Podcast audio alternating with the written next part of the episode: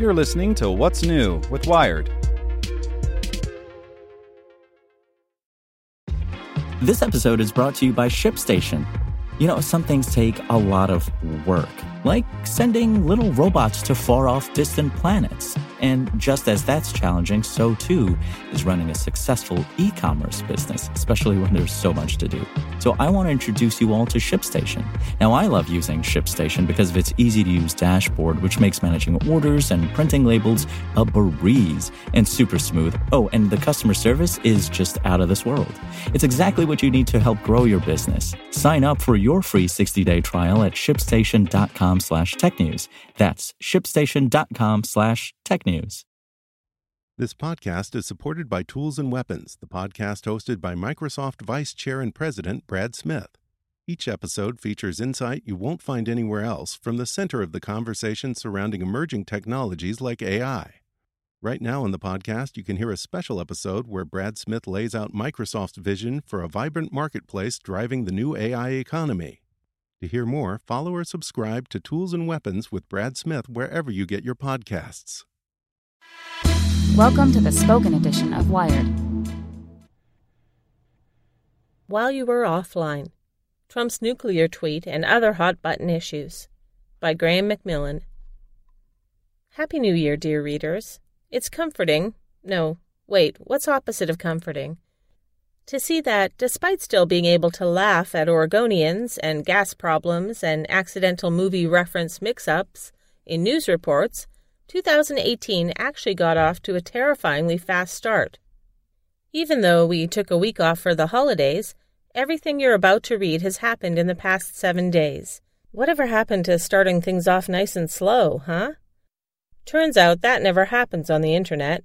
So here, as always, are the craziest things that went down online in the last week.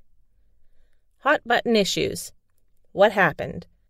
Everyone who had the specter of nuclear apocalypse will be heralded by penis envy in the How the World Ends office pool. Congratulations. It might have happened decades later than expected, but it's on, apparently. What really happened? So, North Korea's Kim Jong un delivered a New Year's speech early last week that was filled with mixed messages for the international community. On one hand, he suggested that North Korea would be open to negotiations with South Korea and participate in the upcoming Olympics. On the other, he also said that it was not a mere threat, but a reality, that he has a nuclear button in his office, and that all of the mainland United States is within the range of our nuclear strike. Okay, so that's not good. It also, naturally, provoked a response from President Trump. He tweeted, North Korean leader Kim Jong un just stated that the nuclear button is on his desk at all times. Will someone from his depleted and food starved regime please inform him that I too have a nuclear button, but it is a much bigger and more powerful one than his, and my button works?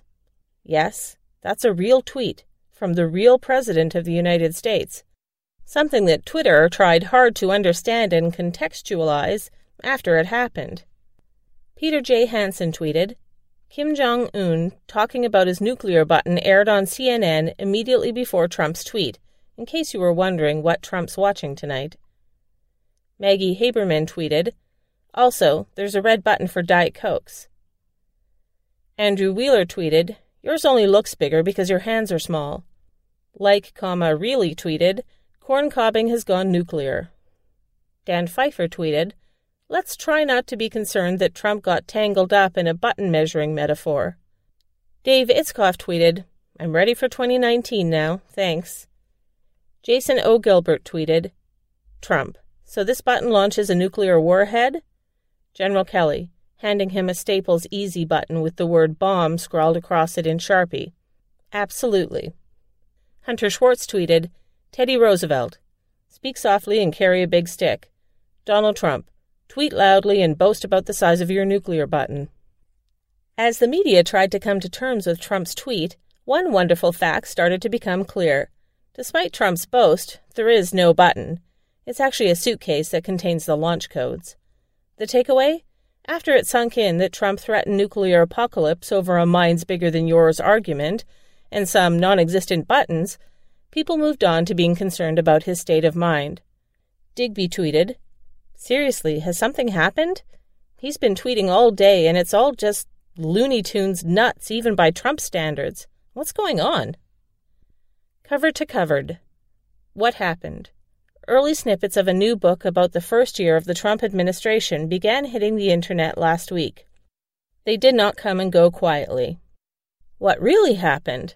Perhaps the strangest story last week started with a pre release news report about Fire and Fury, a then upcoming book by journalist Michael Wolff covering the early days of Trump's administration, in which former White House chief strategist Steve Bannon was quoted saying some quite inflammatory things. In particular, that Bannon called the infamous July 2016 meeting between Trump campaign manager Paul Manafort, Jared Kushner, Donald Trump Jr., and a Russian lawyer treasonous and unpatriotic.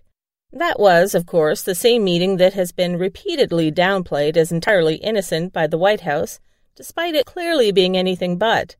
Unsurprisingly, social media was here for the Bannon talk. Jake Tapper tweeted, Interesting that Bannon called the meeting treasonous and unpatriotic. Breitbart claimed it was a giant red herring. Kyle Cheney tweeted, also, these Bannon quotes completely undermine 1.5 years of Trump denials and Breitbart coverage, deriding the Russia investigations as a Democratic hoax. He's saying there's a there there. Tim Miller tweeted Bannon admits to the big con about Breitbart, not a legitimate publication, with this quote from The Guardian. Bannon went on, Wolff writes, to say that if any such meeting had to take place, it should have been set up in a Holiday Inn in Manchester, New Hampshire, with your lawyers who meet with these people. Any information, he said, could then be dumped down to Breitbart or something like that, or maybe some other more legitimate publication. Amanda Carpenter tweeted, Honestly, the only thing I don't get is how Steve Bannon, of all people, publicly came to these conclusions before congressional GOP did.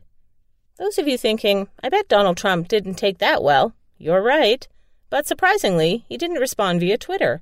Instead, he replied via an official White House statement, which just so happened to sound like an overlong tweet. Statement from the President of the United States Steve Bannon has nothing to do with me or my presidency. When he was fired, he not only lost his job, he lost his mind. Steve was a staffer who worked for me after I had already won the nomination by defeating 17 candidates, often described as the most talented field ever assembled in the Republican Party. Now that he is on his own, Steve is learning that winning isn't as easy as I make it look. Steve had very little to do with our historic victory, which was delivered by the forgotten men and women of this country. Yet Steve had everything to do with the loss of a Senate seat in Alabama held for more than 30 years by Republicans. Steve doesn't represent my base, he's only in it for himself. Steve pretends to be at war with the media, which he calls the opposition party, yet he spent his time at the White House leaking false information to the media to make himself seem far more important than he was. It is the only thing he does well. Steve was rarely in a one on one meeting with me and only pretends to have had influence to fool a few people with no access and no clue, whom he helped write phony books. We have many great Republican members of Congress and candidates who are very supportive of the Make America Great Again agenda. Like me, they love the United States of America and are helping to finally take our country back and build it up rather than simply seeking to burn it all down. Jennifer Epstein tweeted Trump totally torches Bannon. When he was fired, he not only lost his job, he lost his mind. Full statement. Eli Stokols tweeted Trump disavowing and trashing Bannon is interesting not just as reality TV drama. His initial response is not to dispute Wolff's reporting or the substance of Bannon's treason claim. Of course, the White House wasn't always quite as dismissive of Bannon's contributions as many pointed out. Ann Rosen tweeted from Kellyanne Conway six days after the election in 2016. Steve Bannon is really the general, the field general, in our successful campaign effort, a brilliant tactician and serves President elect Donald Trump very well. But it wasn't enough to call Bannon mentally unfit. After all, surely there were other ways to try and neutralize him as a potential threat to the Trump regime. Carol Leonnig tweeted, Exclusive Lawyers for at real Donald Trump sending a cease and desist letter to former senior advisor Steve Bannon tonight, arguing he has violated an NDA with his comments in new Wolff book. Jesse Ferguson tweeted Trump responds to Bannon calling them treasonous. 1. Bannon had no access and knew nothing in our administration, so this is all false. 2. Bannon had so much access and knew so much stuff that we made him sign an NDA not to talk about it. Hmm. Matt Ortega tweeted Trump lawyer sends cease and desist letter to former senior strategist that, hours ago, they claimed had no influence. Renato Mariotti tweeted The most interesting language in this letter is the claim that Bannon made disparaging statements and, in some cases, outright defamatory statements. That implies that some of his, Bannon statements were not defamatory. In other words, they were true, or his own opinion. That's certainly an option, but back to that Michael Wolff book which had three lengthy excerpts published across Wednesday and Thursday last week ahead of its planned release, one of which even preemptively tried to head off criticism about Wolff's sources. Zeke Miller tweeted, This sourcing note is something, with the attached. This story is adapted from Michael Wolff's book, Fire and Fury Inside the Trump White House, to be published by Henry Holt and Company on January 9th. Wolff, who chronicles the administration from Election Day to this past October, conducted conversations and interviews over a period of 18 months with the President, most members of his senior staff, and many people to whom they in turn spoke. Shortly after Trump's inauguration, Wolff says he was able to take up something like a semi permanent seat on a couch in the West Wing, an idea encouraged by the President himself, because no one was in a position to either officially approve or formally deny such access. Wolff became more a constant interloper than an invited guest. There were no ground rules placed on his access, and he was required to make no promises about how he would report on what he witnessed. Since then, he conducted more than 200 interviews. In true Trumpian fashion, the administration's lack of experience and disdain for political norms made for a hodgepodge of journalistic challenges. Information would be provided off the record or on deep background, then casually put on the record. Sources would fail to set any parameters on the use of a conversation or would provide accounts in confidence, only to subsequently share their views widely. And the President's own views, private as well as public, were constantly shared by others. The adaptation presented here offers a front row view of Trump's presidency from his improvised transition to his first months in the Oval Office. Of course, that didn't stop criticism of Wolff's reporting from appearing. There is a step beyond simple criticism, though, as everyone was reminded when Trump's lawyer hit Wolff's publisher, Henry Holt, with a cease and desist notice. And how did that go over? Patrick S. Tomlinson tweeted, I can pretty much guarantee Henry Holt is holding Trump's cease and desist letter in one hand, while the other holds phone with the printers and telling them to double the run. Dan Murphy tweeted, Oh, what I'd give to be part of the team of lawyers and PR people at Henry Holt drafting the response to Trump's cease and desist letter. Brian Stelter tweeted, New statement from at Henry Holt responding to Trump's cease and desist letter. We see Fire and Fury as an extraordinary contribution to our national discourse and are proceeding with the publication of the book. Chris Cillizza tweeted, and also thank you to President Trump for driving book sales through the roof. Well, that all worked out perfectly then. Michael Wolff tweeted, Here we go. You can buy it and read it tomorrow. Thank you, Mr. President.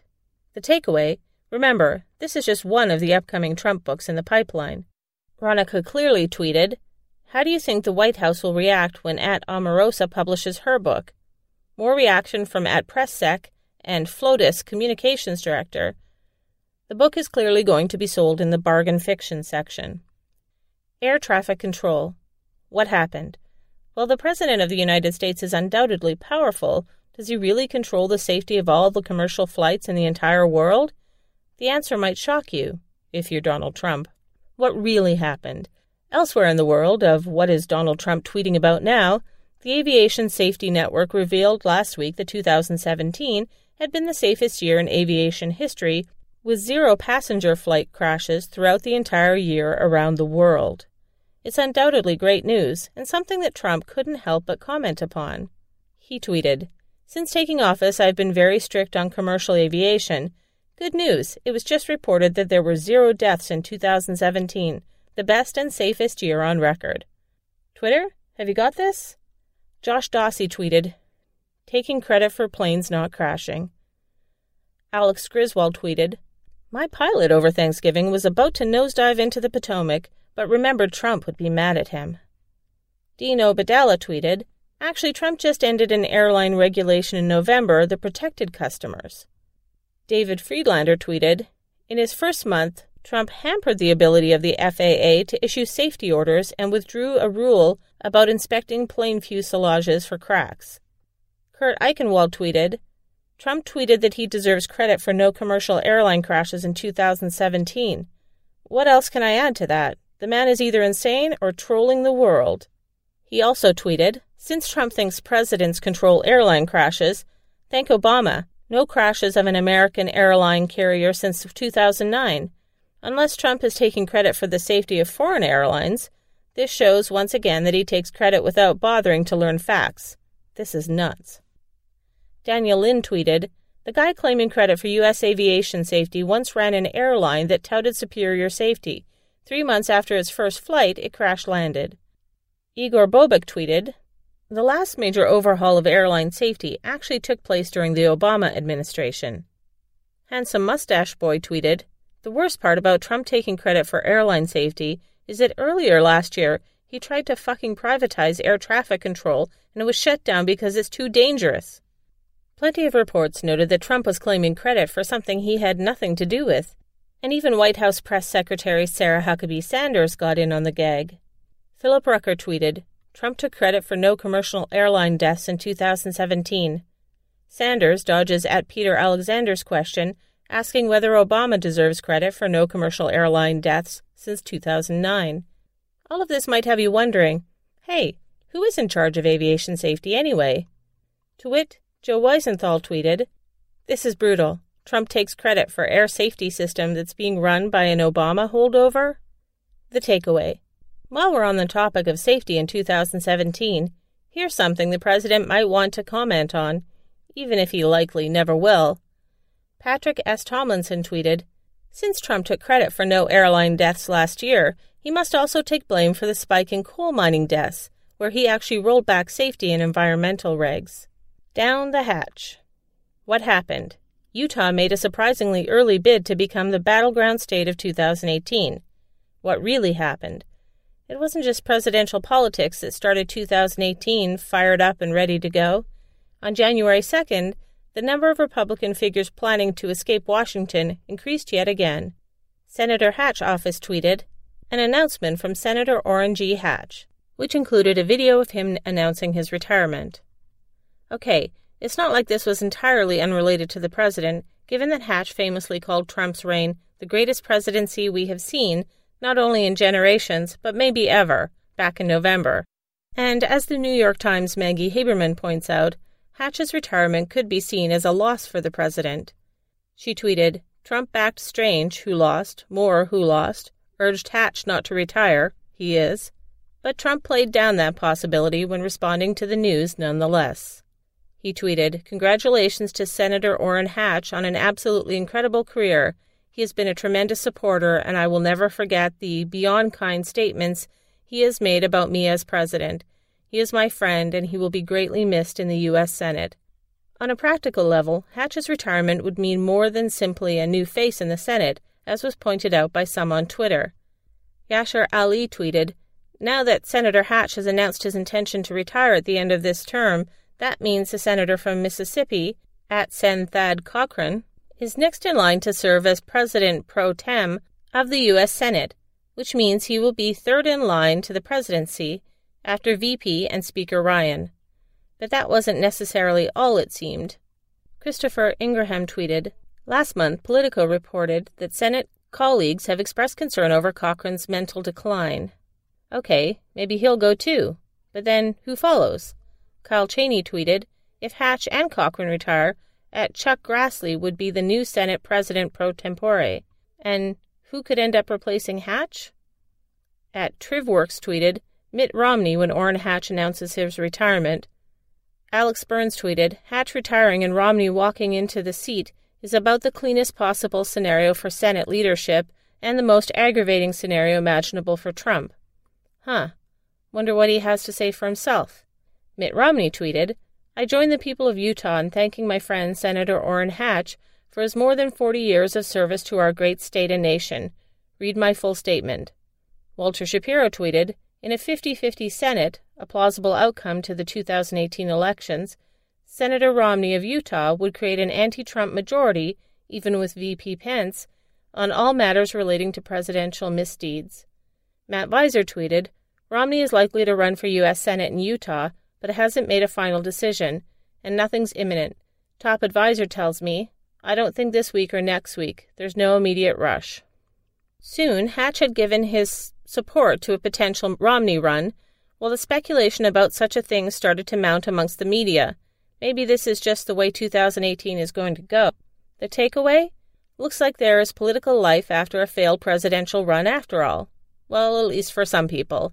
Amanda Litman tweeted Hillary gets told to shut up and take up knitting. Mitt gets told to run for U.S. Senate.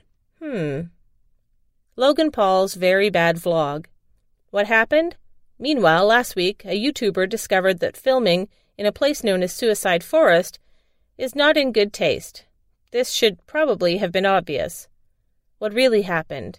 In, well, not exactly lighter news, but certainly not political news, YouTube star Logan Paul dominated the start of the year by posting a video of himself in Aokigahara, the so called suicide forest, on the slopes of Mount Fuji in Japan. The 15 minute video, since deleted, blurred out what appeared to be a corpse before Paul told the camera suicide is not a joke, and that the video, which was supposed to be a fun vlog, had obviously just became very real. Too real for many, it turned out.